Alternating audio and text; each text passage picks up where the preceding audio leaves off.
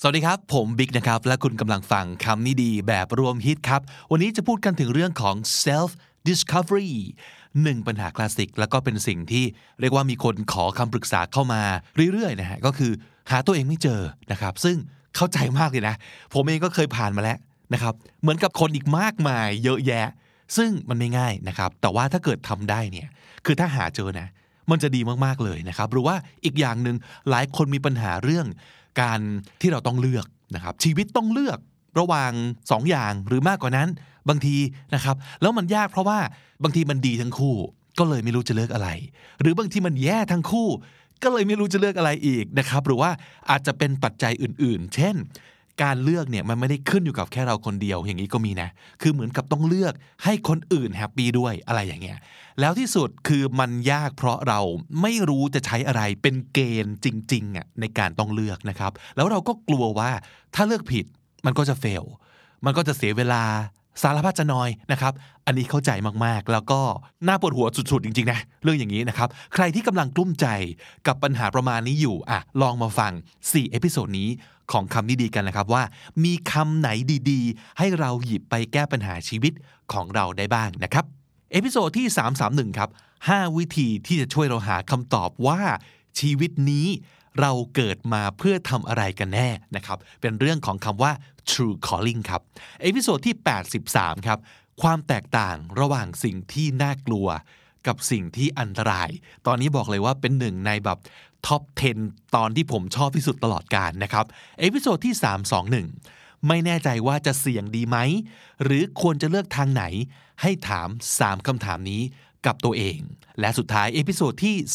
293 สิ่งที่เราเลือกบอกตัวตนของเราได้มากกว่าสิ่งที่เราทำซะอีก ไปฟังกันครับ This is the Standard Podcast, the eye opening experience for your ears.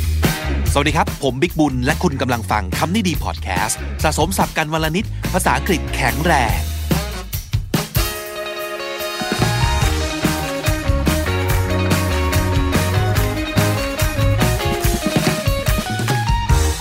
คุณผู้ฟังครับ การชอบทำอะไรก็เรื่องหนึ่งเนาะควรทำอะไรก็อีกเรื่องหนึ่ง เกิดมาทำอะไรโอ้ฟังดูเป็นคอนเซปที่มันยิ่งใหญ่เหลือเกิน ซึ่งสำหรับคนส่วนใหญ่ต้องยอมรับว่ามันไม่ได้ง่ายขนาดนั้น การที่จะหา true calling ของเราจริง ๆ true calling มันคืออะไร มันคือสิ่งที่เราพูดง่ายๆคือเกิดมาทำสิ่งนี้เราอาจจะไม่รู้ด้วยซ้ำไปว่า เราควรจะต้องทำสิ่งนี้หนึ่งไม่ทำไม่ได้ สองไม่มีใครทำได้ดีกว่าเราแล้วสามถ้าทำสิ่งนี้ชีวิตจะเติมเต็มสุดๆ ทั้งตัวเราเอง และเป็นประโยชน์กับทุกคนกับโลกนี้ด้วย นั่นคือ true calling what's your true calling คุณอาจจะพบว่าการที่คุณทำอาชีพเป็นนักธุรกิจอาจจะไม่ได้เติมเต็ม แต่มันมีเสียงเรียกร้องบางอย่าง ให้คุณลุกขึ้นมา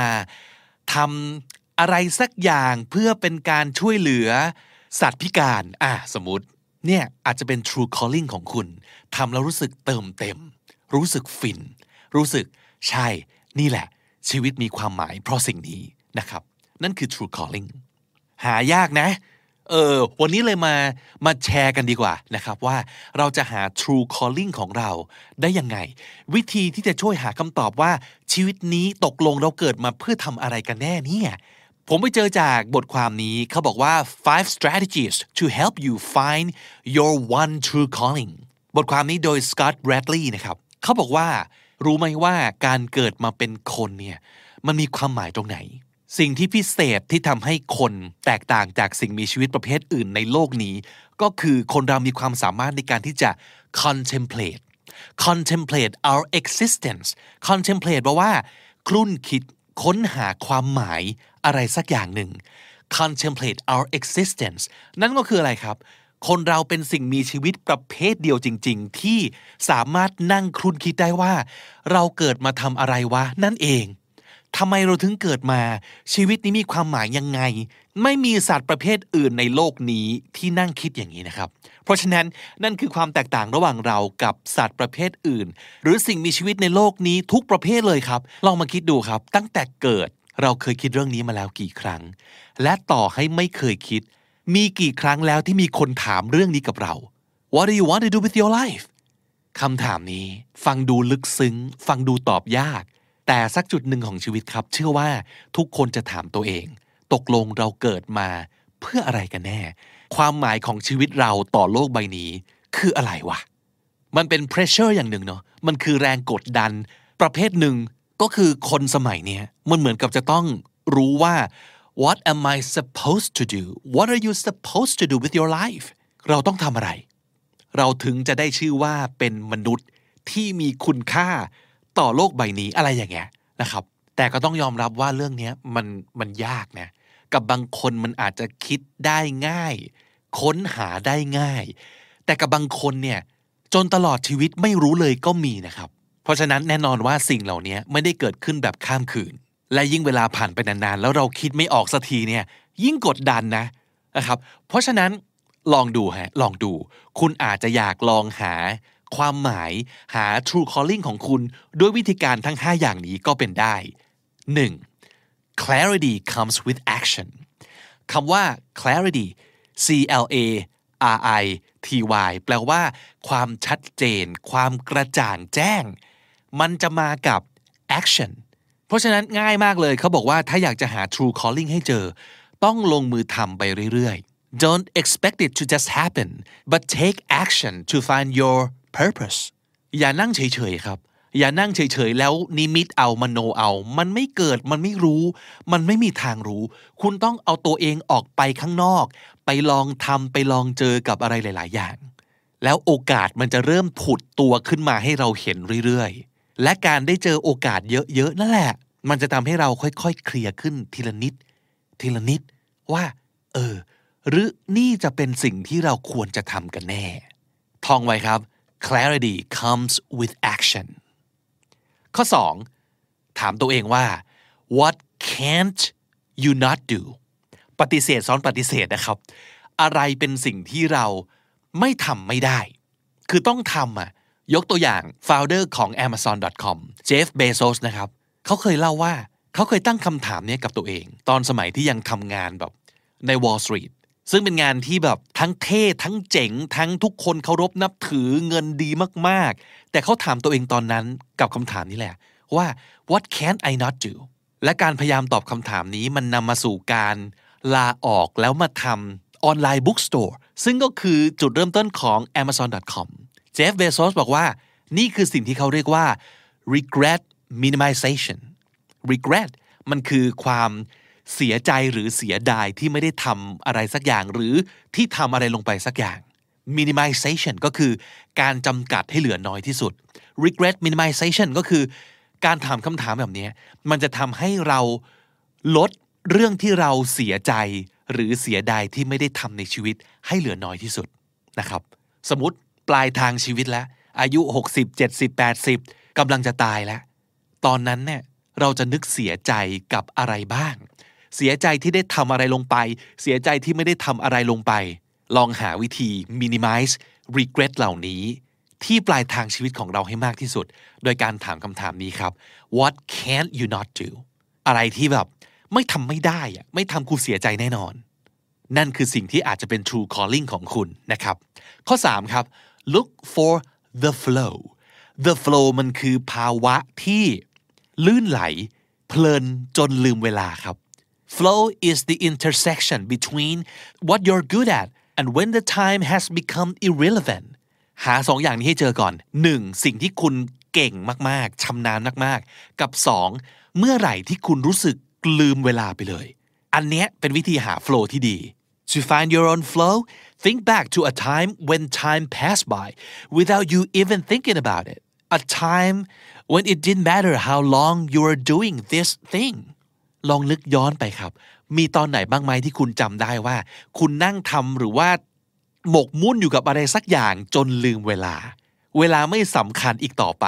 เพราะคุณเพลิดเพลินกับสิ่งนี้มากๆ นั่นคือ the flow ถ้าคุณหาเรื่องนี้ได้ เป็นไปได้ว่ามันจะนำไปสู่ true calling ของคุณเช่นกัน ข้อ 4 make little bets คำว่า bet แปลว่าการพนัน แปลว่าการเดิมพันนะครับ make little bets ก็คือหาเรื่องเดิมพันแบบเล็กๆ ไม่ต้องเดิมพันกับเรื่องใหญ่ยักษ์เขาบอกว่าอีกหนึ่ง pressure ที่พวกเราทุกคนเจอในโลกยุคนี้นะครับ คือการ have it all figured out คำว่า have it all figured out แปลว่า oh I understand everything and I have a plan I have the plan and I know for sure it's gonna work นั่นคือ have it all figured out เข้าใจทุกอย่าง รู้หมดเลยว่าต้องทำอะไรบ้าง แพลนทุกอย่างไว้แล้ว และมั่นใจว่าจะเวิร์กนั่นคือ have it all figured out ซึ่งมันไม่ใช่เรื่องที่ทุกคนจะรู้นะ แล้วมันไม่ใช่ง่ายด้วยที่จะรู้แบบถึงขนาดนั้นแนะถูกไหม คนส่วนใหญ่คือ I have no clue what I'm doing I have no clue ก็คือ I don't know at all I don't know about anything I have no clue what I'm doing บางทีคือเห็นเขาทำก็ทำไป เห็นเขาแห่ไปเปิดร้านกาแฟ อุ๊ย เปิดบ้าง เห็นช่วงนี้ อุ๊ย ทุกคนไปเปิดชานมไข่มุกแล้วรวย เปิดบ้าง มันจะเป็นแบบเนี้ย เราไม่รู้หรอกว่ามันคืออะไร เราตามตามเขาไป แล้วระหว่างทางก็ดูว่าอะไร work อะไรไม่ work เรียนรู้กันไปจากการลองผิดลองถูก ใช่ไหมครับ อย่าใช้คำว่า failure อีกต่อไป อย่าบอกว่าล้มเหลว แต่ instead say I'm just running tests that didn't work ไม่ได้ล้มเหลวนะ แต่ว่าเราทำการทดลองซึ่งเผอิญมันไม่ได้ผล เท่านั้นเองคำว่าความล้มเหลวเนี่ยมันฟังดูแบบ ดูรุนแรง ดูสิ้นสุดแล้วชีวิตนี้ใช่ไหม อย่าไปคิดถึงคำว่า failure แต่คิดถึงคำว่า testing ทดลอง ทดสอบคำนี้มันจะนำไปสู่ insights ความรู้ใหม่ๆ มุมมองใหม่ๆ it can lead to a different strategy and a new approach to the same problem การทดลองมันจะพาเราไปถึงจุดหมายได้โดยวิธีการใหม่ๆ ก็ได้นะ หรือกลยุทธ์ใหม่ๆ อะไรไม่ได้ผลก็เลิกทำอย่างน้อยขีดฆ่าได้เลยว่าอ๋อสิ่งเหล่านี้ไม่ work งั้นลองวิธีใหม่ๆ ถ้าเราคิดว่าชีวิตเป็นการ test แบบนี้ไปเรื่อยๆ เนี่ย มันจะโอเคครับ แล้วในที่สุดเราจะเจอสิ่งที่เรามองหาอยู่ ถ้าอยากลองทำอะไรแล้วสงสัยว่าใช่ปะวะ ได้ปะวะ ทดลอง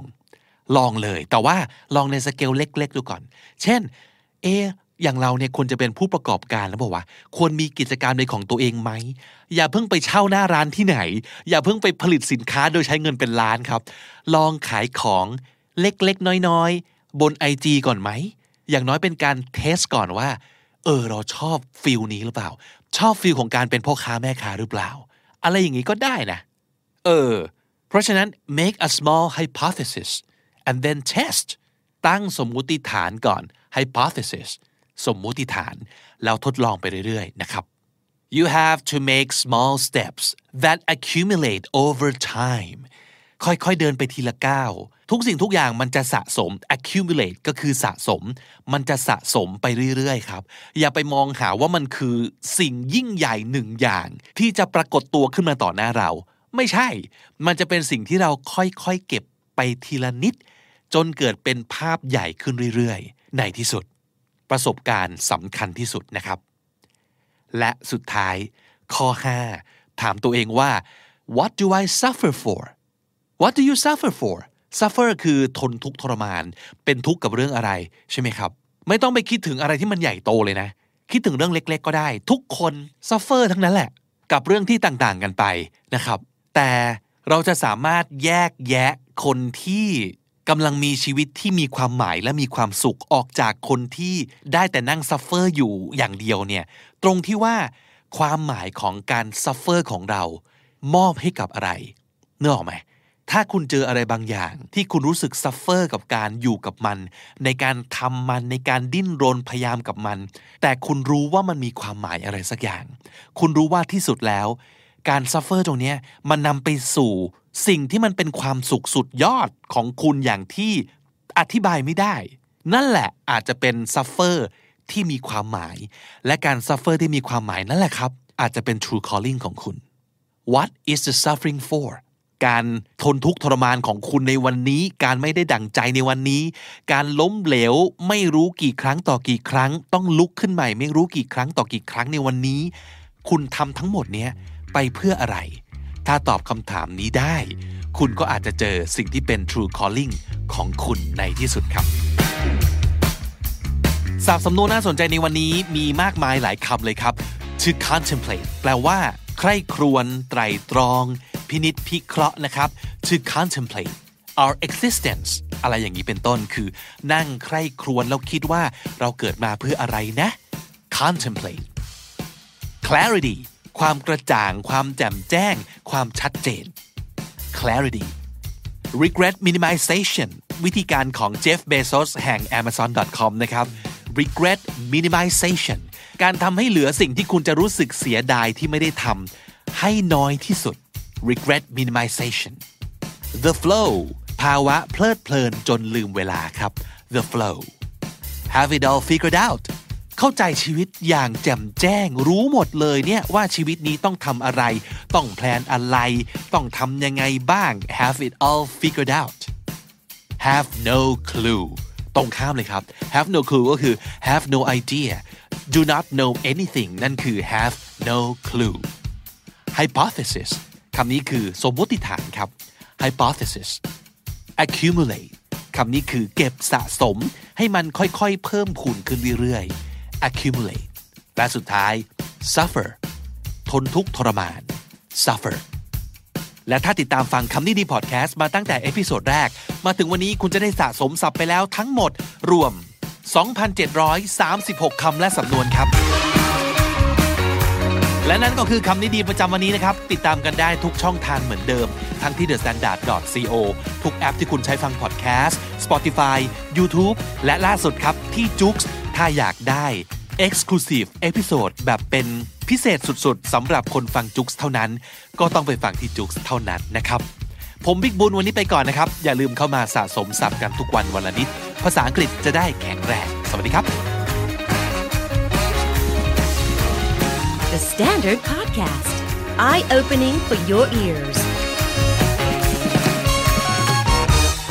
วันนี้ผมอยากจะแนะนำอีกหนึ่งพอดแคสต์ที่ชอบมาก ๆ เลยนะครับ นั่นก็คือรายการ How I Built This เป็นรายการที่เกี่ยวกับนักสร้างนวัตกรรม ผู้ประกอบการ นักคิดนักประดิษฐ์ทั้งหลาย founders ทั้งหลายนะครับ แต่ละคนก็จะมานั่งเล่าเรื่องเบื้องหลัง จุดเริ่มต้น การเดินทาง การต่อสู้ความสำเร็จความล้มเหลว จุดพลิกผันต่างๆ เป็นสตอรี่ของการสร้างเนื้อสร้างตัว จนขึ้นมาเป็นแบรนด์ระดับโลกนะครับ ในวันนี้เราจะไปจกศัพท์จาก EP หนึ่งของ How I Built This Podcast กันนะครับ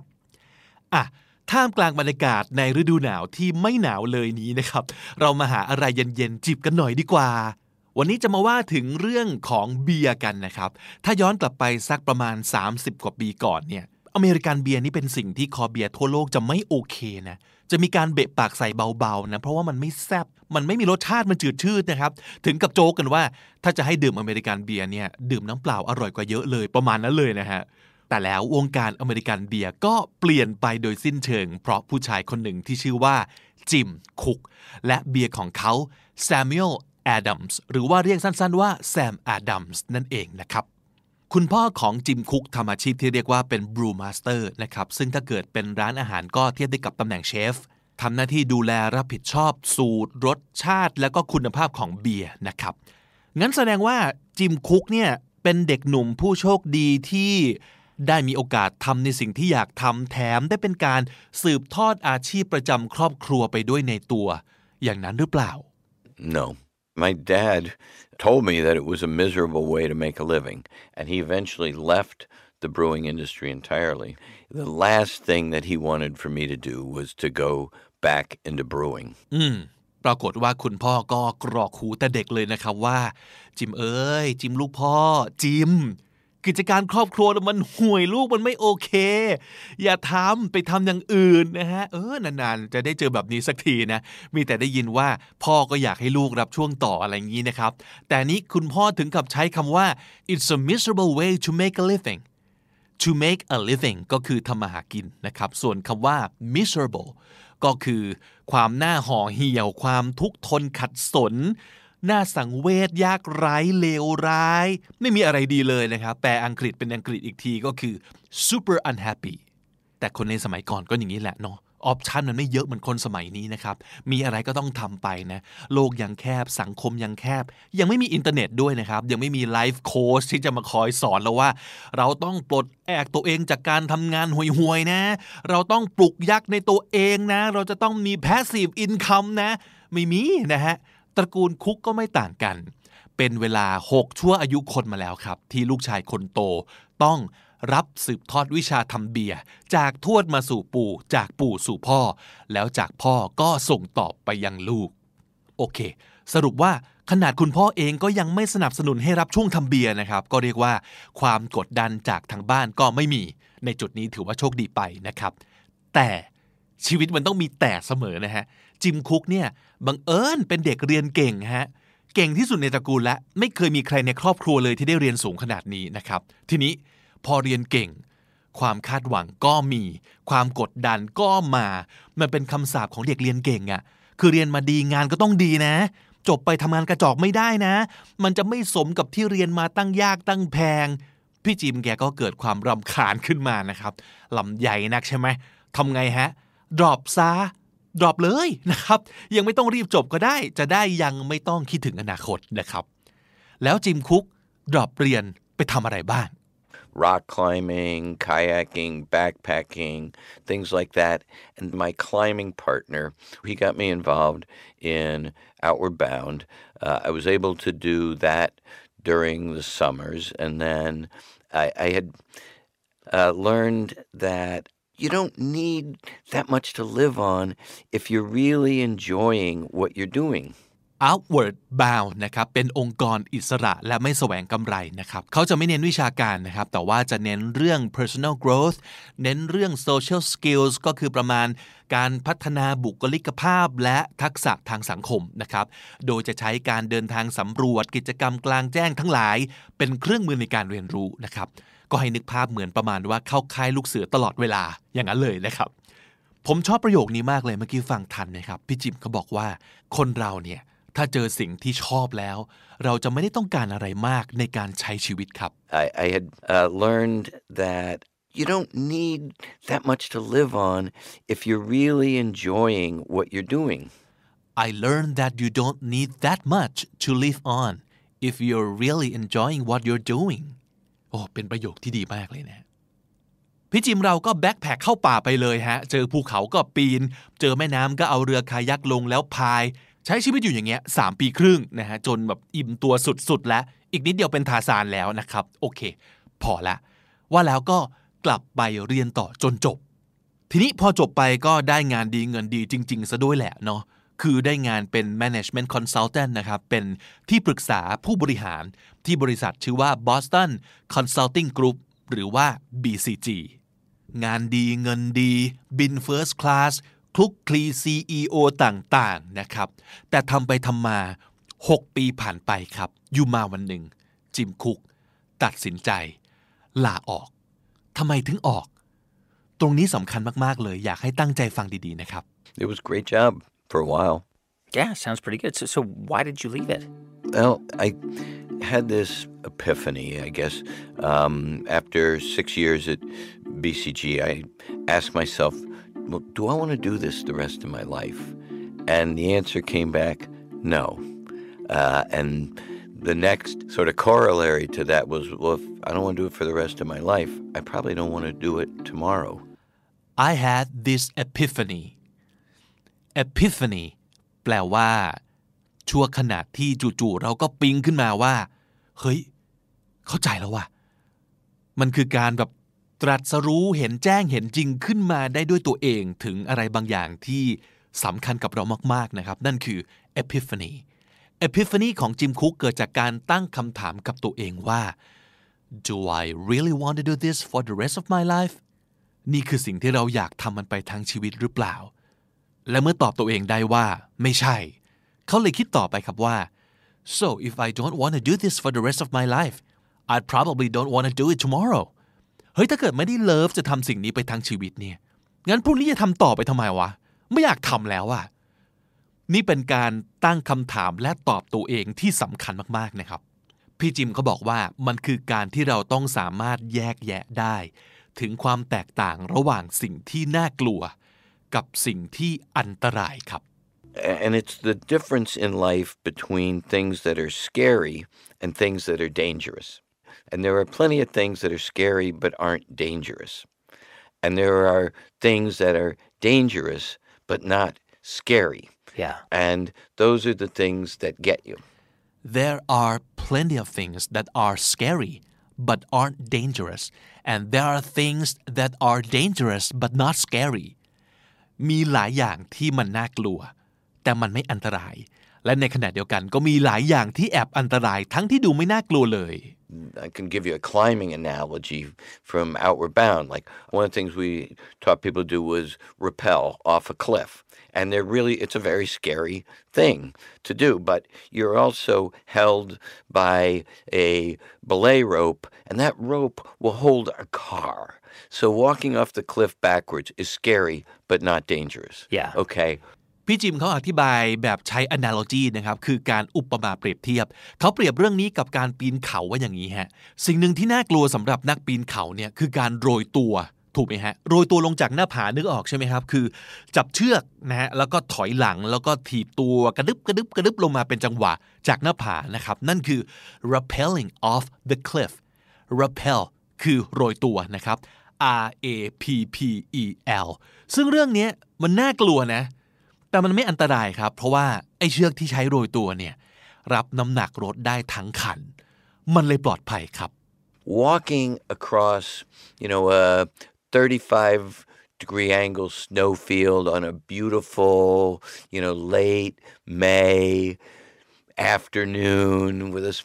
bright blue sky. It's not scary at all, but it's very dangerous because the snow is melting. Eventually, it's going to find a layer of ice. The water will lubricate that, and you have an avalanche. That is dangerous, but not scary. แต่ในขณะที่การเดินทอดน่องชิวๆไปบนทุ่งหิมะขาวโพลน ในยามบ่ายของปลายเดือนพฤษภาคมในวันที่ฟ้าสดใสเนี่ย โอ้มันรื่นรมเนะไม่น่ากลัวเลยใช่ไหมฮะแต่รู้ไหมว่ามันอันตรายมาก เพราะว่าข้างใต้ความสวยงามที่เรามองไม่เห็นเนี่ยน้ำแข็งกำลังละลาย และมันเสี่ยงมากต่อการเกิดหิมะถล่มนะครับ avalanche avalanche คือหิมะถล่ม นั่นคือสิ่งที่ไม่น่ากลัวเลยฮะแต่ที่แท้ อันตรายมาก And in my situation, staying at BCG was dangerous but not scary. And the, the danger there, the risk of it, was continuing to do something that didn't make me happy and getting to, you know, 65 and looking back and go, oh my God, I wasted my life. That is risk. That is danger. จิมคุกบอกว่าการทำงานที่ตัวเองไม่ได้รัก หรือทำแล้วไม่มีความสุข แต่ก็ยังทำมันไปเรื่อยๆ เนี่ยแหละอันตรายที่สุด The danger there was continuing to do something that did not make me happy เรามารู้ตัวอีกทีตอนเป็นคุณตาอายุ 65 ที่พอมองย้อนกลับไปแล้วก็ต้องอุทานออกมาว่า โอ้ตายทำไมเราถึงใช้ชีวิตอย่างศูนย์เปล่าขนาดนี้ Oh my God I wasted my life that is risk that is danger นั่นต่างหากคือความเสี่ยง นั่นต่างหากคือสิ่งที่อันตรายที่สุด แล้ว Epiphany ที่ว่านี้นำไปสู่การทำเบียร์ยังไง หลังจากลาออกนะครับจิมคุกก็รู้แต่ว่าเขาอยากทำธุรกิจส่วนตัว อยากเปิดกิจการอะไรสักอย่างเป็นของตัวเอง แต่จะเป็นอะไรอันนี้ก็ยังไม่รู้เหมือนกัน ทีนี้ มาวันหนึ่งฮะได้ไปเห็นบทความใน magazine เกี่ยวกับเบียร์ยี่ห้อหนึ่ง ชื่อ Anchor Steam นะครับเป็นเรื่องของบริษัทเบียร์ขนาดเล็กในแคลิฟอร์เนีย พี่จิมก็อ่านแล้วเกิดแรงบันดาลใจขึ้นมาอย่างยิ่งว่า เฮ้ย มันมีความเป็นไปได้นะ ในการที่เราจะปั้นเบียร์สักยี่ห้อหนึ่งให้มันโด่งดัง และสุดท้ายแล้วเนี่ยสิ่งที่จิมคุกคิดค้นและพัฒนาขึ้นมาในเวลานั้นและต่อๆมา ก็กลายเป็นสิ่งที่คนในสมัยนี้รู้จักในนามของคราฟต์เบียร์นั่นเอง ตอนนั้นคือปี 1984 ครับ พอจิมคุกรู้แล้วว่าในที่สุด ชีวิตนี้อยากทำอะไรนะครับ ก็รีบเดินทางกลับบ้าน ไปบอกพ่ออย่างชื่นมื่นตื่นเต้นเลยทีเดียวว่าพ่อฮะ ผมตัดสินใจแล้วนะฮะ ผมจะสืบสานกิจการครอบครัวนะฮะ ผมจะสร้างเบียร์ของตัวเองขึ้นมาครับพ่อ ภาพในหัวนี่คือ พ่อต้องปรี่เข้ามาแบบปรี่อะเป็นภาพ slow motion เข้ามา โอบหลังโอบไหลด้วยสายตาอันภาคภูมิใจในตัวลูกชายคนโต แต่ when I told him, I was kind of hoping that he'd put his arm around me, and because this 150 year old family tradition was going to Yeah. be carried on Yeah. to yet another generation. No, he looked at me and said, Jim, you've done some really stupid things in your life. This is the stupidest. นั่นแหละฮะ ภาพฝันพังทลาย ปรากฏพ่อบอกว่า จิมเอ้ย จิมลูกพ่อ จิม ชีวิตนี้เนี่ย เจ้าทำอะไรโง่ๆมามากก็จริง แต่พ่อจะบอกให้ว่าหนเนี้ยโง่สุด แต่จิมคุกเขามุ่งมั่นมาแล้วไงฮะโดนพ่อด่านิดเดียวโอ้ยไม่ใช่เรื่องใหญ่ เขาทำไงรู้ไหมครับ สิ่งที่เขาทำมันง่ายมากเลยนะ นั่นคือ นั่งจับเข่าคุยกับพ่อ พยายามคุยให้พ่อเข้าใจฮะ เท่านี้เอง อุบอิบนิดหนึ่งอันนี้เป็นบทเรียนที่ดีมากเลยนะ เพราะว่า เท่าที่ผมเคยเห็นเคยได้ยินมา ลูกหลายคนจะดราม่า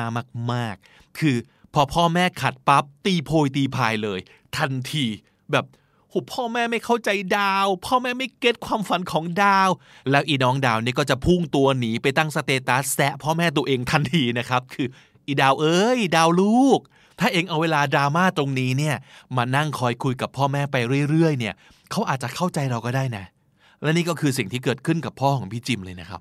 พี่จิมนั่งคุยกับพ่ออยู่ประมาณชั่วโมงกว่า คุณพ่อเริ่มเก็ต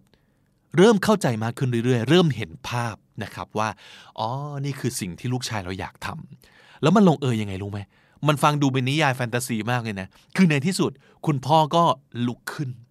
แล้วก็เดินนำพาพี่จิมขึ้นไป ที่ห้องใต้หลังคาของบ้านครับ เปิดหีบโบราณออกมา แล้วหยิบสูตรเบียร์ลับประจำตระกูลออกมาส่งให้ลูกชาย และนี่แหละ จุดกำเนิดของเบียร์แซมแอดัมส์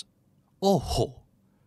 แต่แน่นอนวันนี้เป็นแค่ฉากเริ่มต้นนะครับ ผมบอกเลยว่าเรื่องราวตอนพยายามสร้างแบรนด์แซมแอดัมส์เนี่ยสนุกมาก แล้วก็ล้มลุกคลุกคลานสุดๆนะครับ มันไม่ง่ายเลยจริงๆ แต่ฟังแล้วให้แรงบันดาลใจอย่างมากเวอร์ อยากให้ตามไปฟังนะครับที่ how I built this npr.org ครับ episode นี้แบบเต็มๆ แค่ครึ่งชั่วโมงเองนะฮะ ได้ทั้งความรู้ได้ทั้งแรงบันดาลใจ แถมจะได้ฝึกทักษะการฟังภาษาอังกฤษไปด้วยนะครับ โอเค ผมรู้ว่า episode นี้ยาวแล้วแหละ แต่ขอย้ำอีกรอบหนึ่งได้ไหมเรื่องนี้อิน พี่เจอมาแล้วพี่เจอมาก่อนนะครับ ชีวิตของเราเนี่ยเราต้องเลือกเองเนาะทุกวันเนี่ยชีวิตของคุณเป็นยังไงกันอยู่บ้างครับ มันจืดชืดไหม มันน่าเบื่อหรือเปล่า แย่กว่านั้น เป็นทุกข์หรือเปล่า และไอความเป็นทุกข์ที่ว่าเนี่ยมันเกิดจากสิ่งที่เราเลือกเองหรือเปล่า ถ้าใช่ ถามตัวเองสักหน่อยหนึ่งครับว่า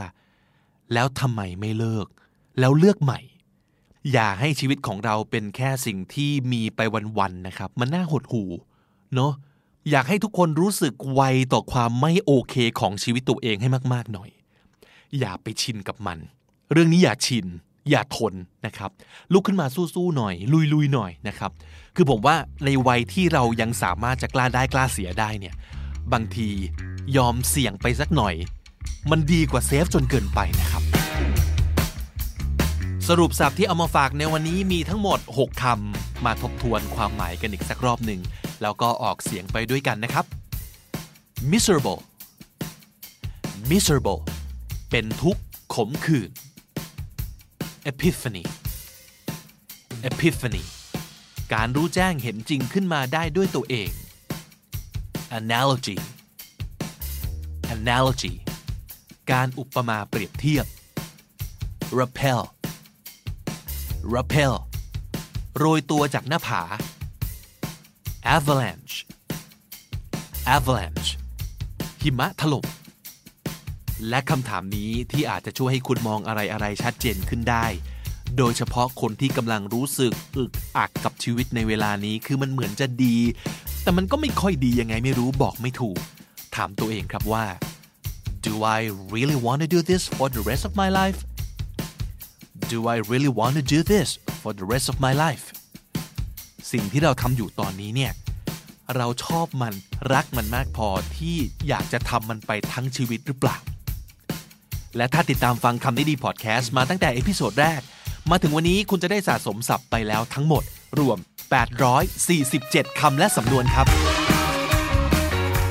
และทั้งหมดนี้ก็คือคำนี้ดีพอดแคสต์ประจำวันนี้ครับ episode ใหม่ของเราจะ publish ทุกวันจันทร์ถึงศุกร์ที่ thestandard.co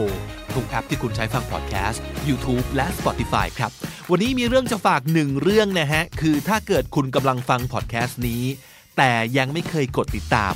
ผมฝากกด follow หรือว่า subscribe เอาไว้ด้วยนะครับ เท่านี้แหละครับ ขออย่างเดียวเลย ขอบคุณล่วงหน้าทุกคนนะครับ ผมบิ๊กบุญวันนี้ไปแล้วครับ อย่าลืมเข้ามาสะสมศัพท์กันทุกวันวันละนิด ภาษาอังกฤษจะได้แข็งแรง สวัสดีครับ The Standard Podcast, eye opening for your ears. คุณผู้ฟังครับ วันนี้อยากชวนคุยเรื่องการตัดสินใจนะครับ มันเป็นเรื่อง ไม่ง่ายเนาะบางทีไม่อยากทำเลยอะแต่เราก็เลี่ยงไม่ได้เนาะ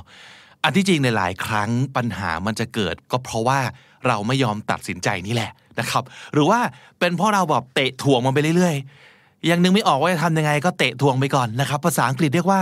stall stalling นะครับ S T A L L to stall ก็คือ to delay taking action or to avoid giving an answer ซื้อเวลา ทวงเวลานะครับ เอาจริง ๆ ผมว่านะตัดสินใจผิดยังไม่แย่เท่าไม่ยอมตัดสินใจ ในเวลาที่ควรตัดสินใจนะเนาะเพราะถ้าเกิดเราไม่ยอมตัดสินใจ บางทีคนอื่นเขาจะตัดสินใจแทนเราครับ และนั่นแหละจะแย่ หรือบางทีมันอาจจะสายเกินไปแล้ววินโดว์ของโอกาสในการตัดสินใจเนี่ยมันผ่านไปแล้วหลุดลอยไปแล้วเพราะเรามัวแต่ละล้าละลังโลเลโอเอนะครับ อันนี้ผมเป็นบ่อยสารภาพเลย เป็นคนตัดสินใจไม่เด็ดขาดพยายามแก้อยู่เหมือนกันนะครับ แต่อย่างหนึ่งที่ช่วยเราได้ก็คือ ดูแบบอย่างจากคนอื่นว่าเขาอะตัดสินใจยังไง ไม่ได้แปลว่าให้ก๊อปไปเลยนะครับ แต่ว่าเรียนรู้จากวิธีที่เขาคิดที่เขาใช้ได้ แล้วค่อยเอามาดูต่อว่า เออ คิดแบบนี้ทำแบบนี้มันเหมาะกับเคสของเราหรือเปล่านะครับ วันนี้ จะทำในสิ่งที่ไม่ได้ทำมานานเลยก็คือการจกสับนะครับ เราจะจกสับจากพอดแคสต์โปรดของผมรายการหนึ่ง ซึ่งก็คือ How I Built This นะครับ จกมาแล้วหลายรอบในรายการนี้ ใครสนใจไปหาฟังเอาได้ครับ EP นี้ของ How I Built This Podcast นะครับ คือผู้ก่อตั้ง เรียกว่าเป็นบริการออนไลน์ที่ชื่อว่า e-vite นะครับ เหมือนคำว่า invite ซึ่งแปลว่าเชิญนะครับ แต่เป็น e ซึ่งคือเหมือนอีเมลอย่างเงี้ย e แล้วก็ vite e-vite เนี่ยมันเป็นบริการบัตรเชิญแล้วก็ตอบรับออนไลน์นะครับ เป็นออนไลน์ invitation business นะครับ ฮิตมากนะ สมัยสักช่วงต้นต้นๆกลางกลางๆปี 2000 นะครับ ผู้ก่อตั้งชื่อว่า Selina Tobaccowala ครับ Selina launch Evite ในปี 1998 นะครับ ก่อนหน้านั้น Selina เริ่มตั้งบริษัทกับเพื่อนที่ชื่อว่า Al นะครับ แต่ทีนี้ตอนใกล้ๆจะจบสแตนฟอร์ดเนี่ย เธอก็เจอปัญหาที่คล้ายๆกับเราหลายคน ซึ่งก็คือ เอ เราควรจะหางานที่มันมั่นคงทำหรือเปล่า เพราะเอาจริงความเป็นบัณฑิตสแตนฟอร์ดเนี่ยการจะได้งานดีๆ ไม่ใช่เรื่องยากเลยนะครับ และอีกอย่างหนึ่งคือ นั่นคือยุคก่อนปี 2000เนี่ย มันคือ 20 ปีที่แล้วนะครับ ไอเดียของการเป็นผู้ประกอบการ มันยังไม่ใช่อะไรที่แบบเซ็กซี่บูมเหมือนกับวันนี้ที่ใครๆก็เป็นอ n t r e p r e n e u r ทั้งนั้นนะครับ Selina เล่าว่าตอนนั้นเธอคิดไม่ตกครับ เธอมี business ที่กำลังเริ่มและไปได้เหมือนจะสวยนะ กับเพื่อนรักคนนี้ แต่อีกใจหนึ่งก็คือ กลัวว่าจะไปไม่รอด ควรจะไปหางานมั่นคงทำดีหรือเปล่า คิดไม่ตกก็เลยใช้วิธี โทรไปปรึกษาคุณพ่อครับ คุณพ่อก็เด็ดมากครับ ถามมาสามคำถามเท่านั้นแหละ ตาสว่างทันทีเลยครับ I will always remember this day. There was the Stanford Job Fair, and I was at work, and we were renting this, you know, tiny office space. And I called my dad. And whenever I have issues or questions, even to this day, I call my dad. And I said, Hey, dad, you know, I don't know whether to go to the Stanford Job Fair.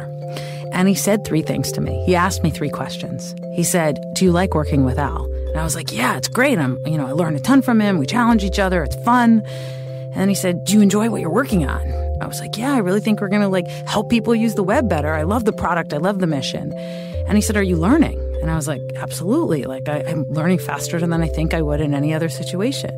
And he said, What's the harm in taking the risk? Like, don't look back. Go put your whole heart into it and go after it.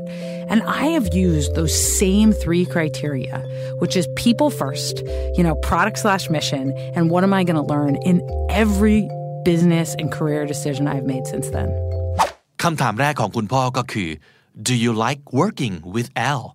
Al ก็คือเพื่อนเนี่ยนะครับ เพื่อนของเธอคนนี้แหละ ก่อตั้งมาด้วยกัน เรียนมาด้วยกันทำ business มาด้วยกันนะครับ พ่อถามว่า ชอบทำงานกับเพื่อนคนนี้ไหม ชอบทำงานกับอิตาแอลคนนี้ไหมเซรีนาก็ตอบว่า yeah it's great I learned a ton from him เรียนรู้จากเขาเยอะมากเลย we challenge each other ก็คือเราท้าทายกัน ท้าทายในที่นี้ไม่ใช่การท้าตีท้าต่อยนะครับ แต่ว่าเป็นการท้าทายทางสติปัญญา ทางความสามารถ ทางการพยายามหาอะไรใหม่ๆ มาเพิ่มเติมให้กับ business ในการพยายามลองเสี่ยงกับสิ่งที่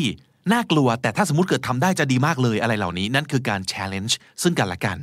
it's fun รวมๆแล้วคือทำงานกับเพื่อนคนนี้ สนุกมากคำถามที่สองของคุณพ่อคือ do you enjoy what you're working on แล้วตัวงานล่ะ สนุกไหม ตัวธุรกิจเนี่ยเป็นยังไง enjoy ไหมเซเลน่าก็ตอบว่า yeah I really think we're gonna help people use the web better I love the product I love the mission หนึ่งเราเห็นเลยว่าเราจะช่วยลูกค้าของเรา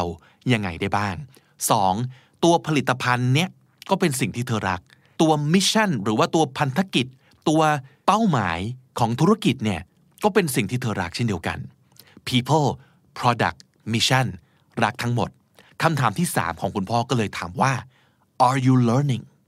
ลูกได้เรียนรู้อะไรใหม่ ๆ อยู่เรื่อย ๆ หรือเปล่าเซรีน่าก็ตอบว่า absolutely แน่นอน I'm learning faster than I think I would in any other situation ไม่คิดว่าจะมีสถานการณ์อื่น ๆ อีกแล้วที่เธอจะได้เรียนรู้อะไรแบบเยอะและเร็วขนาดนี้ เพราะฉะนั้นพ่อก็เลยสรุปว่า what's the harm in taking a risk แล้วการเสี่ยงมันจะอันตรายตรงไหนเนี่ยในเมื่อลูกมีทุกสิ่งทุกอย่างที่ลูกควรจะมี ลูกมีคู่หูที่ดี ลูกมีงานที่ดี และลูกได้เรียนรู้อยู่เรื่อยๆ don't look back อย่ามองย้อนกลับไป go put your whole heart into it and go after it ทุ่มลงไปเลยมีใจเท่าไหร่ใส่เต็ม and go after it ก็คือ วิ่งไล่ครับ pursue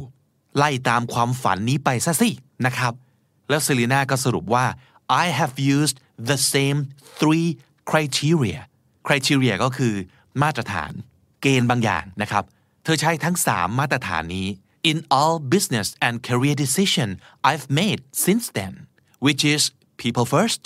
then the product and the mission and finally what you can learn from it ผมว่าเป็น 3คำถามที่ดีมาก ๆ ครับ หลายครั้งเราอาจจะต้องตัดสินใจนะว่า จะออกจากงานเก่าไปงานใหม่ที่มันดู เย้ายวนกว่าดีหรือเปล่านะ ความเย้ายวนที่ว่าอาจจะเป็นค่าตอบแทน เงินเดือนสวัสดิการชื่อเสียงของบริษัทต่างๆ แต่หัวใจสำคัญเลยครับของการเสี่ยง เสี่ยงในการที่จะต้องเปลี่ยนแปลง เสี่ยงที่จะไม่รับข้อเสนอสวยงามบางอย่าง เสี่ยงในการที่จะอยู่ที่เดิม เสี่ยงในการที่จะไปที่ใหม่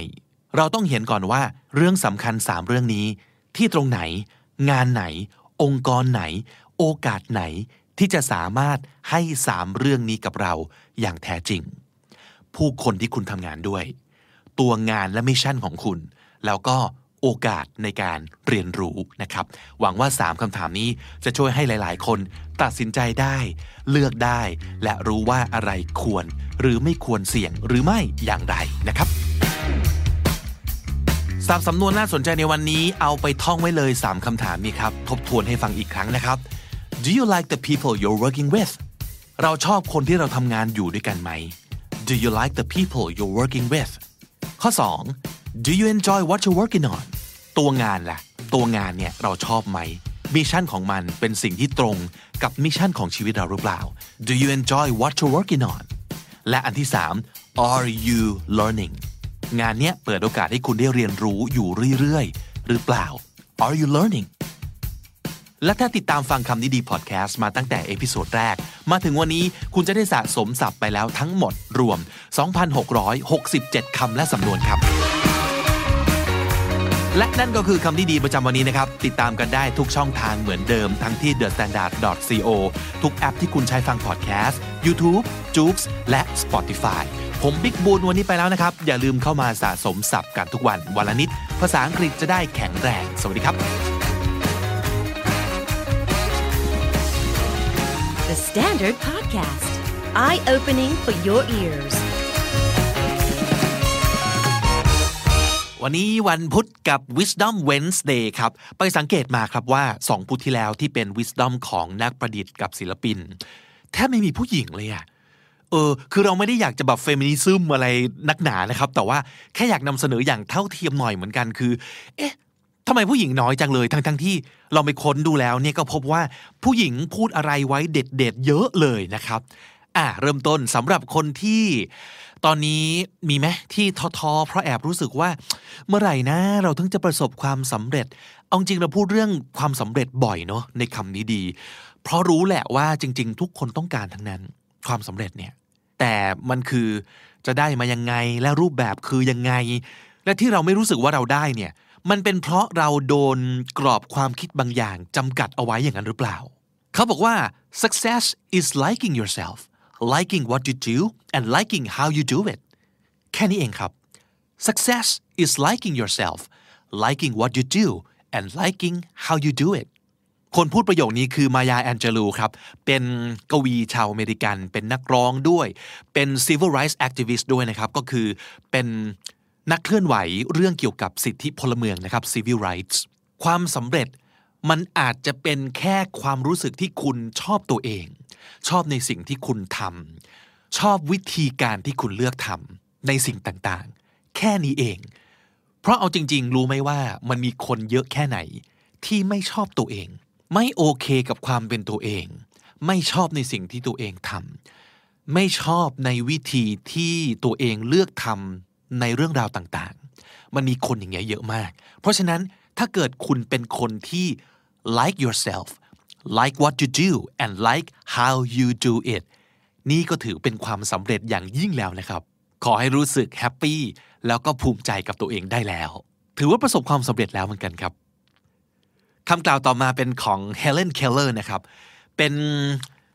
คนที่เรียกว่าเป็นผู้พิการที่โด่งดังที่สุดในโลกคนหนึ่ง เพราะว่าเธอทั้งหูหนวกและตาบอด แต่เรียนจบมหาวิทยาลัย เธอมีชีวิตอยู่ในช่วงปี 1880 ถึง 1968 นะครับ แล้วนอกจากนั้นเธอก็ยังอุทิศทั้งชีวิตให้กับการเป็นนักรณรงค์เพื่อสิทธิ์ของคนพิการด้วยนะครับ เธอบอกเอาไว้ว่า the only thing worse than being blind is having sight but no vision คำกล่าวนี้มีสองคำที่น่าสนใจคือ sight กับ vision คำว่า sight s i g h t ก็เป็นคำนามของ see การเห็นการมองเห็นนะครับ ส่วน vision ก็แปลว่า การมองเห็นเช่นเดียวกัน แต่สองคำนี้แตกต่างกันยังไง เขาบอกว่า สิ่งที่แย่ยิ่งกว่าการเป็นคนตาบอดเนี่ยคือการที่มีความสามารถในการมองเห็น แต่มองไม่เห็นในสิ่งที่ควรเห็น เออ เหมือนจะเหมือนเนาะ sight คือ the ability to see vision ก็เป็น the ability to see เหมือนกัน แต่ว่ามันเป็นอีก step level หนึ่งครับ มันคือวิสัยทัศน์ มันคือการมองการไกล vision แปลว่า the ability to think about or plan the future with imagination or wisdom เพราะฉะนั้นคนที่จะมี vision ก็คือ คนที่สามารถมองไปยังอนาคตหรือวางแผนบางอย่าง เพื่ออนาคตจากการใช้จินตนาการ หรือความรู้หรือปัญญาต่าง นั่นคือคนที่มีวิชั่นและคนที่มีวิชั่นก็มีศัพท์เรียกว่า a visionary a visionary ก็คือ a person who has vision นั่นเอง เพราะฉะนั้นคำกล่าวนี้นะครับ the only thing worse than being blind is having sight but no vision ก็ประมาณว่า มีตาก็เหมือนตาตุ่ม มีตาไว้มองเห็นได้อะจริง แต่ว่าไม่ได้มีประโยชน์ในการมองไปยังสิ่งที่ควรจะเห็นเลยคำกล่าวต่อไปเหมาะสำหรับคนที่ อาจจะอีกนั่นแหละเนาะทำอะไรก็ยังไม่ปัง ยังเก๋เก๋กังกังนะฮะ แต่ประเด็นก็คือ เอางี้ เวลาเรามีปัญหากับคำว่าความสำเร็จ เนี่ย อาจจะเป็นเพราะเราคิดว่า ความสำเร็จมันคือการตั้งใจทำอะไรเต็มที่แล้วได้ ทันที แต่จริง ๆ เนี่ย มันไม่ได้แปลว่าทุกครั้งที่เราลงมือทำอะไรสักอย่าง มันต้องได้เสมอไปและทันทีนะแต่การที่เราไม่ได้ในหนนี้เนี่ย มันอาจจะทำให้เราได้ในหนหน้านึกออกไหมครับ เราลองมองใหม่ครับว่า ชีวิตมันคือการค่อยๆสะสมไป แล้ววันหนึ่งมันถึงจะได้ และการที่เราทำวันนี้ให้ดีที่สุด มันจะช่วยส่งเราไปอยู่ในจุดที่ดีกว่าวันนี้ ซึ่งอาจจะเป็นจุดที่ดีที่สุดของอะไรก็ตามที่เรากำลังจะทำในวันข้างหน้าอย่างนี้ก็ได้นะ เพราะฉะนั้นออปราวินฟรีบอกว่า doing the best at this moment puts you in the best place for the next moment คำพูดนี้ดีนะ ลองฟังอีกทีหนึ่งครับ doing the best at this moment puts you in the best place for the next moment นั่นคือเราต้องมาปรับ mindset เราใหม่ มองให้ชีวิตเป็น long game ก็คือมันเป็นเกมที่ต้องเล่นกันยาวๆครับ ไม่ใช่ว่าปุ๊บปั๊บได้เลย มันไม่ใช่อย่างนั้นเสมอไป เล่นกันไปยาวๆครับ ระหว่างนี้ก็คือสะสม skill สะสมอาวุธเหมือนเล่นเกมอะ สะสมอาวุธไปสะสม skill สะสมแต้มไปเรื่อยๆ สะสม wisdom ต่างๆ จากประสบการณ์ของเราที่เราทำไปในวันนี้นะครับ การพยายามที่สุดแล้วแต่ล้มเหลวเนี่ยอย่าไปดูถูกมันนะ เนี่ยมันมีค่ามันสอนอะไรเรามากกว่าการที่ทำเต็มที่แล้วสำเร็จซะอีก เพราะฉะนั้นถ้าวันนี้คุณเจอเรื่องที่พยายามสุดๆแล้วแต่มันล้มเหลวอะเนี่ยคือคุณได้เปรียบแล้วนะ นี่แหละครับ สิ่งที่จะมีประโยชน์มากๆ แต่เอาให้มั่นใจแล้วกันนะว่า คุณทำเต็มที่แล้วจริง ๆ คุณ do the best แล้วจริง ๆ ถ้าใช่รับรองเลยครับว่ามันต้องมีสักวันที่ไอ้การ do your best ในวันนี้มันจะเอาเราไปวางในที่ที่เป็น the best ของสิ่งที่เรากำลังจะทำต่อไปในอนาคตครับคำกล่าวต่อมาเป็นของเอเลนอร์รูสเฟลต์นะครับ อดีตสุภาพสตรีหมายเลขหนึ่งของสหรัฐนะครับ ถ้าทุกวันนี้คุณยังต้องต่อสู้กับความรู้สึกที่ว่า ตัวเองต่ำต้อยด้อยค่าดีไม่เท่าคนอื่นเขาเพราะคนอื่นบอกว่าเราเป็นอย่างนั้น ก็ต้องถามว่า แล้วทำไมเราต้องเชื่อที่เขาบอกด้วย remember no one can make you feel inferior without your consent ขอให้จำไว้ว่า ไม่สามารถมีใครทำให้เรารู้สึกต่ำต้อยด้อยค่าได้ ถ้าเราไม่ยินยอม remember no one can make you feel inferior without your consent ถ้าเราไม่ยอมสักอย่างครับ ไม่เห็นดีเห็นงามไม่เห็นด้วยกับสิ่งที่เขาว่ามาว่า แกมันไม่ได้เรื่อง แกมันแย่ แกมันต่ำคำพูดพวกนี้ทำอะไรเราไม่ได้นะ ต้อง firm firm เอาไว้นะครับ การที่คุณบอกตัวเองว่าเรามันแย่เรามันไม่มีประโยชน์ ไอ้สิ่งเหล่านี้ มันจะกลายเป็นความจริง ถ้าเราเป็นคนที่เฝ้าย้ำกับตัวเองอยู่อย่างนั้นเช้าเย็น มันจะจริง คนอื่นพูดไม่สำคัญเท่าเราพูดบอกตัวเอง ว่ายังไงนะ เพราะฉะนั้นคนอื่นจะพูดยังไงช่างเขา เราไม่สามารถไปจับปากชาวบ้านไว้ได้ครับ แต่สิ่งที่เราพูดบอกตัวเองเนี่ยสำคัญสุดคำกล่าวต่อมาเป็นของอีดิธวอร์ตันนะครับ เธอเป็น นักเขียนนิยายชาวอเมริกัน เป็นนักเขียนเรื่องสั้น นักเขียนบทละคร แล้วก็เป็นดีไซเนอร์ด้วยนะครับอีดิธวอร์ตันบอกว่า there are two ways of spreading light to be the candle or the mirror that reflects it spread แปลว่า กระจาย แผ่ มีสองวิธีในการที่เราจะทำให้แสงสว่างเนี่ย มันถูกกระจายออกไป ก็คือ 1. to be the candle เป็นเทียนซะเอง หรือ 2. the mirror that reflects it เป็นกระจกที่สะท้อนแสงจากเทียนอีกทีหนึ่ง การทำให้โลกสว่างสวัยเนี่ยเราไม่ต้องเป็นไฟซะเองก็ได้เสมอไปนะครับ เราเป็นกระจกก็ได้ เราช่วยสะท้อนแสงสว่างออกไปขับไล่ความมืด ก็เท่ากับเราทำเพื่อโลกนี้ได้เหมือนกัน เพราะจริงๆแล้ว มันไม่ใช่ทุกคนที่เกิดมาเป็นเทียนไขนะ หรือต่อให้ใช่เราก็ไม่สามารถจะเป็นเทียนไขได้ตลอดเวลาสำคัญที่สุดตรงนี้ครับ อย่าไปหมกมุ่นกับการจะต้องเป็นเทียนไขให้ได้ เพราะคุณค่ามันไม่ได้อยู่ที่ว่าเราเป็นอะไร เราจะเป็นเทียนหรือไม่ใช่เทียน แต่อยู่ที่ว่าเราทำอะไร ตั้งหาก ก็มาดูครับว่า แล้วเราทำอะไรได้บ้าง คนทำงานเบื้องหลังทุกคนเนี่ยคือตรงนี้นะคุณกำลังทำหน้าที่นี้อยู่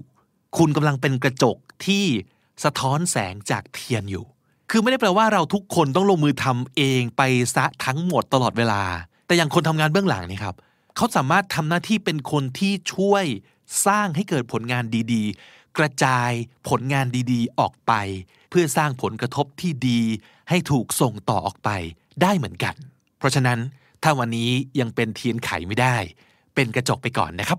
หรือที่สุดแล้วคุณอาจจะพบว่า เออว่ะเราถนัดและชอบการเป็นกระจก มากกว่าการเป็นเทียนไขซะอีกก็เป็นไปได้ครับ และคำพูดต่อไปนี้เหมาะมากกับคนขี้โมโหนะครับ who he angers you conquers you คำว่า anger เป็น verb มาจาก angry นะครับ angry ก็หมายถึงโกรธ เป็น adjective I am angry to anger แปลว่าทำให้โกรธ to anger someone ก็คือทำให้ someone ที่ว่าเนี่ยโกรธนะครับ he who angers you conquers you conquer c o n q u e r แปลว่า เอาชนะ ใครที่ทำให้คุณโกรธได้ คนนั้นแหละ จะเอาชนะคุณได้คำกล่าวนี้เป็นของเอลิซาเบธแคนนีครับ เป็นนางพยาบาลชาวออสเตรเลียที่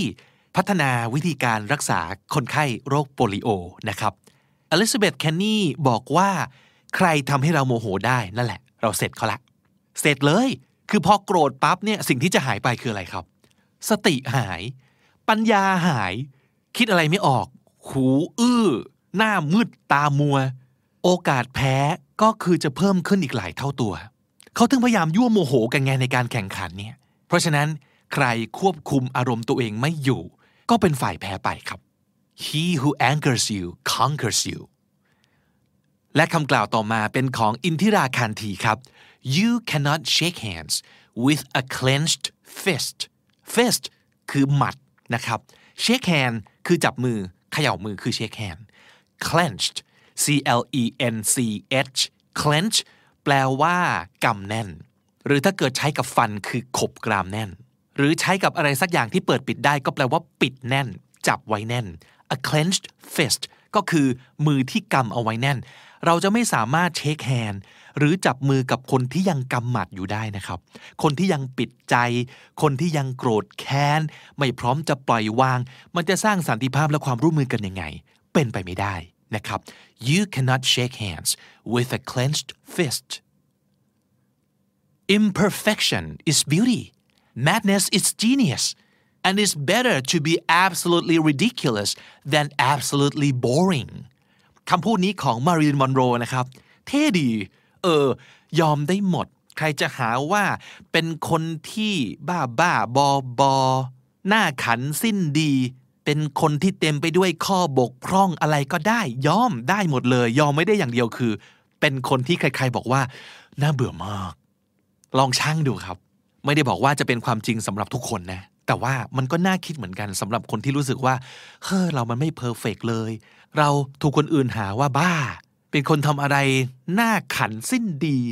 หน้าเยาะเย้ยหยัน แต่ทั้งหมดเนี่ยก็ยังดีกว่า เป็นคนที่แบบเรียบเรียบจืดจืด ธรรมดาโลกนี้ไม่จดจำน่าคิดนะครับ และสุดท้ายรักมาก ๆ J.K. Rowling พูดประโยคนี้ผ่านปากของ Albus Dumbledore ใน Harry Potter and the Chamber of Secrets นะครับ นั่นคือคำพูดที่ว่า It is our choices Harry that show what we truly are far more than our abilities จริง ๆ อยากพูดเป็นสำเนียงอังกฤษเหมือนกันนะ เพราะว่าดัมเบิลดอร์ก็ต้องเป็นคนอังกฤษเนาะแต่ว่ากลัวจะไม่รอดนะครับ เอาเป็นสำเนียงประมาณนี้แล้วกัน It is our choices Harry that show what we truly are far more than our abilities สิ่งที่เราตัดสินใจเลือก มันบ่งบอกความเป็นตัวตนอันแท้จริงของเรา มากกว่าความสามารถต่างๆ ของเราซะอีก เก่งไม่เก่งก็เรื่องหนึ่งนะครับ แต่การตัดสินใจเลือกทำอะไรลงไปต่างหากที่สำคัญ สับสำนวนในวันนี้ที่ได้จาก Wisdom ของสุภาพสตรี ที่ทำอาชีพหลากหลาย มีบทบาทหลากหลาย และมีชีวิตอยู่ในโลกนี้ในหลากหลายช่วงเวลานะครับคำที่หนึ่ง visionary visionary คำนี้ก็หมายถึงคนที่มีวิชั่น คนที่มีวิสัยทัศน์ครับ inferior inferior ก็แปลว่า ด้อยกว่า ตรงข้ามกับ superior นั่นเองนะครับ inferior ด้อยกว่า consent consent c o n s e n t consent แปลว่า การยินยอม แปลว่า การอนุญาต ความยินยอมพร้อมใจเห็นดีเห็นงาม consent และสุดท้าย clench c l e n c h clench ถ้าเป็นมือก็คือกำหมัดแน่น ถ้าเป็นฟัน ก็หมายถึงขบกรามแน่นนะครับกำแน่นปิดแน่นจับแน่น นั่นคือ clench และถ้าติดตามฟังคำนี้ดีพอดแคสต์มาตั้งแต่ episode แรก มาถึงวันนี้คุณจะได้สะสมศัพท์ไปแล้วทั้งหมดรวม 2,277 คำและสำนวนครับ และนั่นก็คือคำนี้ดีประจำวันนี้นะครับ episode ใหม่ของเราจะ publish ทุกวันจันทร์ถึงศุกร์และสำหรับช่วง weekend กับ Playday Saturday วันเสาร์เราจะมาหาอะไรเล่นกันนะครับ ช่วงนี้ผมเล่านิทานเสาร์ละเรื่องนะ ใครมีนิทานดีๆ สนุกๆนะครับ ส่งเข้ามาให้ผมเล่าได้นะ และสำหรับวันอาทิตย์ครับกับ pronunciation Sunday เราจะมาฝึกออกเสียงภาษาอังกฤษกันครับ ติดตามกันได้ทุกช่องทางเหมือนเดิม ทั้งที่ thestandard.co ทุกแอปที่คุณใช้ฟังพอดแคสต์ YouTube, j o o x และ Spotify ครับ ผมบิ๊กบุญวันนี้ไปแล้วนะครับ อย่าลืมเข้ามาสะสมศัพท์กันทุกวันวันละนิด ภาษาอังกฤษจะได้แข็งแรง สวัสดีครับ The Standard Podcast, eye opening for your ears.